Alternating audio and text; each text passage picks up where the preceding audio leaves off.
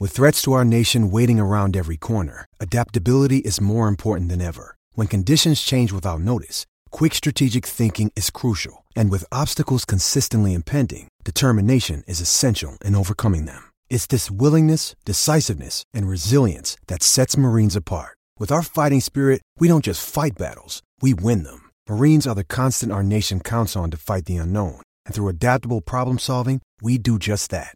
Learn more at marines.com.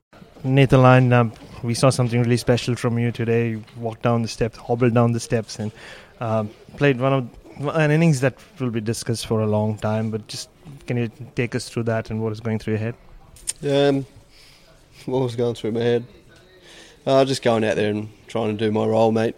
Um, there's a lot of talk about my innings, but I went out there to support my teammates, and that's what I'll do. And I'll do it again tomorrow. So that's just part of it. Um, obviously, you sound quite emotional, Nathan. Like it's been an emotional couple of days for you. Um, can you just take us through, you know, the last two days and where your calf's at and where's your, where your head's at? Um, oh, mate, I'm absolutely shattered, heartbroken, uh, speechless is probably the best way to put it. Um, it's I know I've had a dream to win the Ashes series over here, and I've said it publicly, privately, and everything else. So, um, right now to be severe, like, have a pretty bad calf strain, it's disappointing. It's I don't know heartbreaking.